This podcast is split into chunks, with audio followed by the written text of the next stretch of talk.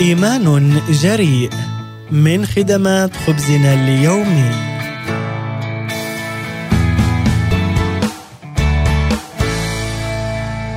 أصيب بريم برادهام عام 1924 أثناء هبوطه بالمظلة إلى الأرض عندما تم إسقاط طائرته خلال الحرب العالمية الثانية.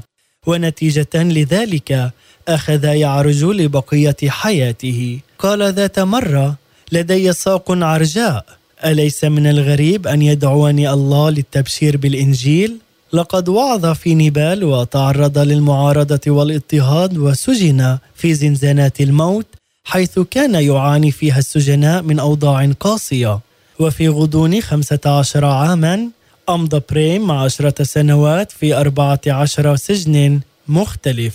ومع ذلك أثمرت شهادته الجريئة ثمرا وغيرت حياة العديد من الأشخاص الذين قابلوا المسيح. منهم حراس وسجناء نقلوا رسالة يسوع المسيح إلى عائلاتهم. واجه الرسول بطرس مقاومة بسبب إيمانه بيسوع المسيح وبسبب إبرائه رجل أعرج لكنه انتهز الفرصة ليشهد بجرأة عن يسوع المسيح في حياته.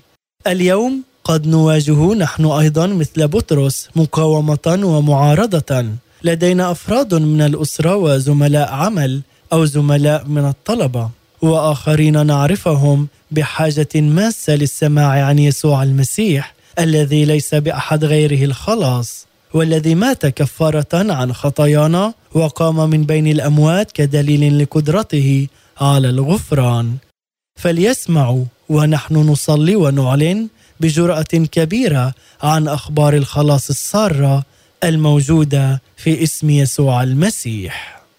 كيف ستشارك اسم يسوع المسيح بجرأة في هذا اليوم؟ ما الذي يمنعك من إخبار الآخرين عنه؟ كيف يمكنك الاستعداد بشكل أفضل للقيام بذلك؟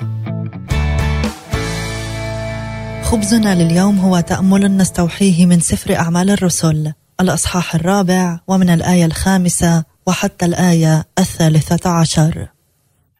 وفي صباح اليوم التالي اجتمع في أورشليم رؤساء اليهود والشيوخ والكتبة ومعهم حنان رئيس الكهنة وقيافة ويوحنا والإسكندر وجميع المنتمين إلى عشيرة رؤساء الكهنة واستودعوا بطرس ويوحنا وسألوهما بأية قوة وباسم من فعلتما هذا؟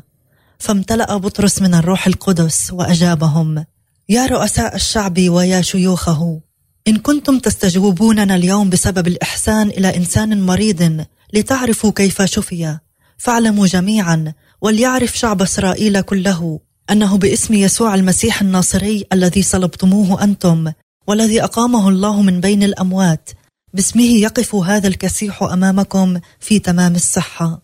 يسوع هذا الحجر الذي رفضتموه أيها البناة وهو نفسه صار حجر الزاوية الأساسي. وليس بأحد غيره الخلاص إذ ليس تحت السماء اسم آخر قدمه الله للبشر به ينبغي أن نخلص. فتعجب المجتمعون من جرأة بطرس ويوحنا لما عرفوا أنهما غير متعلمين وأنهما من عامة الشعب فأدركوا أنهما كانا مع يسوع.